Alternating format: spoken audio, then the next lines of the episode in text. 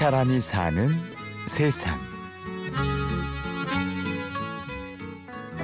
아무래도 난 돌아가야겠어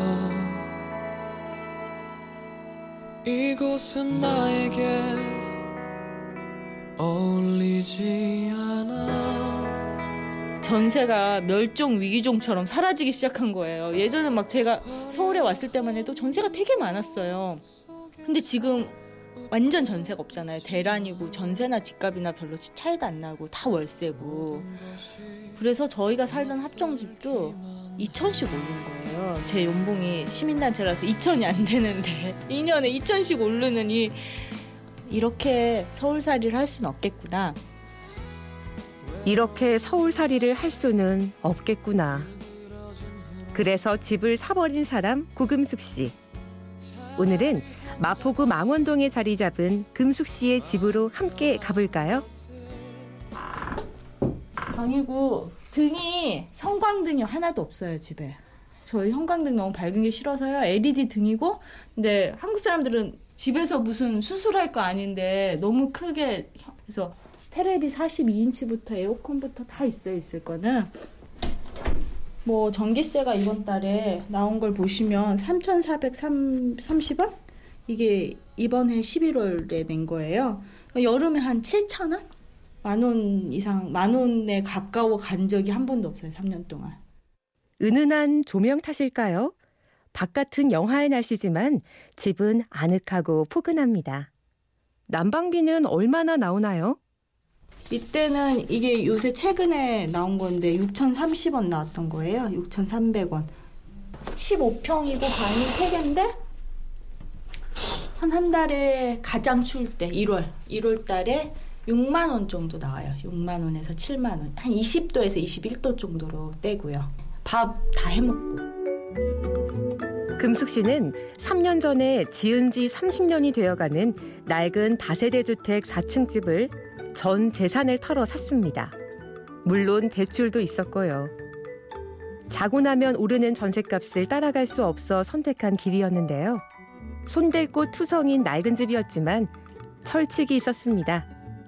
웬만하면 재활용품을 쓰고 환경 친화적인 쪽으로 개조하자는 거지요. 저희 엄마가 1,500만 원 공사비 들여서 싱크대 하나 못 바꾸고 문 하나 못 바꿨는데 뭐 하는 짓이냐? 이게 뭐냐? 1,500만 어디다 붙어있냐? 그런데 철칙이 재활용하고 기능이라든지 에너지 효율적인 거라든지 이러면 바꾸는 거예요. 그래서 전체 여기가 4층 집이어가지고 천장 단열재를 쫙 넣었어요. 단열재가 비싸죠. 그 다음에 보일러 1등급으로 그 전에 게 한 14년 됐었어요 이것도 창호를 이중 창호로 다 바꿨어요. 큰 창을. 근데 이게 이제 거의 공사비의 단열재와 타, 창호 설치한 게 공사비의 50, 60%를 차지하죠. 금숙 씨는 환경 시민 단체에서 일합니다. 금숙 씨가 환경에 대해 관심을 갖게 된 건 어린 시절 아버지의 영향이 큽니다. 저희 아빠가 굉장히 시민의 도덕성 이런 거에 굉장히 잘 지키시는 분이었어요. 뭐 쓰레기 버리면 안 된다, 막 이런 거 있잖아요. 근데 그게 환경에 되게 강했어요. 어, 수돗물 소리가 끊기지 않는데 물이 졸졸졸 계속 나오고 있는데 누구지? 그러면서 이렇게 문 열고 막 딸인데 문 열고 어린 시절엔 그런 아빠가 싫기도 했지만 어느 순간 금숙 씨도 그런 생활이 몸에 배었습니다. 불필요하게 낭비되는 에너지를 보면 이건 아닌데 그런 생각들이 어느새 직업으로 이어지게 됐습니다. 그리고 직업을 떠나 서울살이를 하는 데 있어서도 불필요한 낭비는 있을 수 없는 일이었지요. 그렇게 하나하나 손을 본 금숙 씨의 집을 사람들은 에코 하우스라 부릅니다. 양변기 같은 걸 바꿨어요. 왜냐면 일반 다세대 빌라는 거의 9리터짜리 들어있어요. 한 번 물 내리면 9리터. 그러니까 1.5리터 페트병 한 5, 6개 정도가 한 번에 내려가는 거죠, 물이. 그래서 이 변기를 바꿨는데 이게 4.8리터 들어가는 초절수 양변기예요. 이 옆에가 세면대인데요. 여기서 쓴 물이 이렇게 오는 거예요.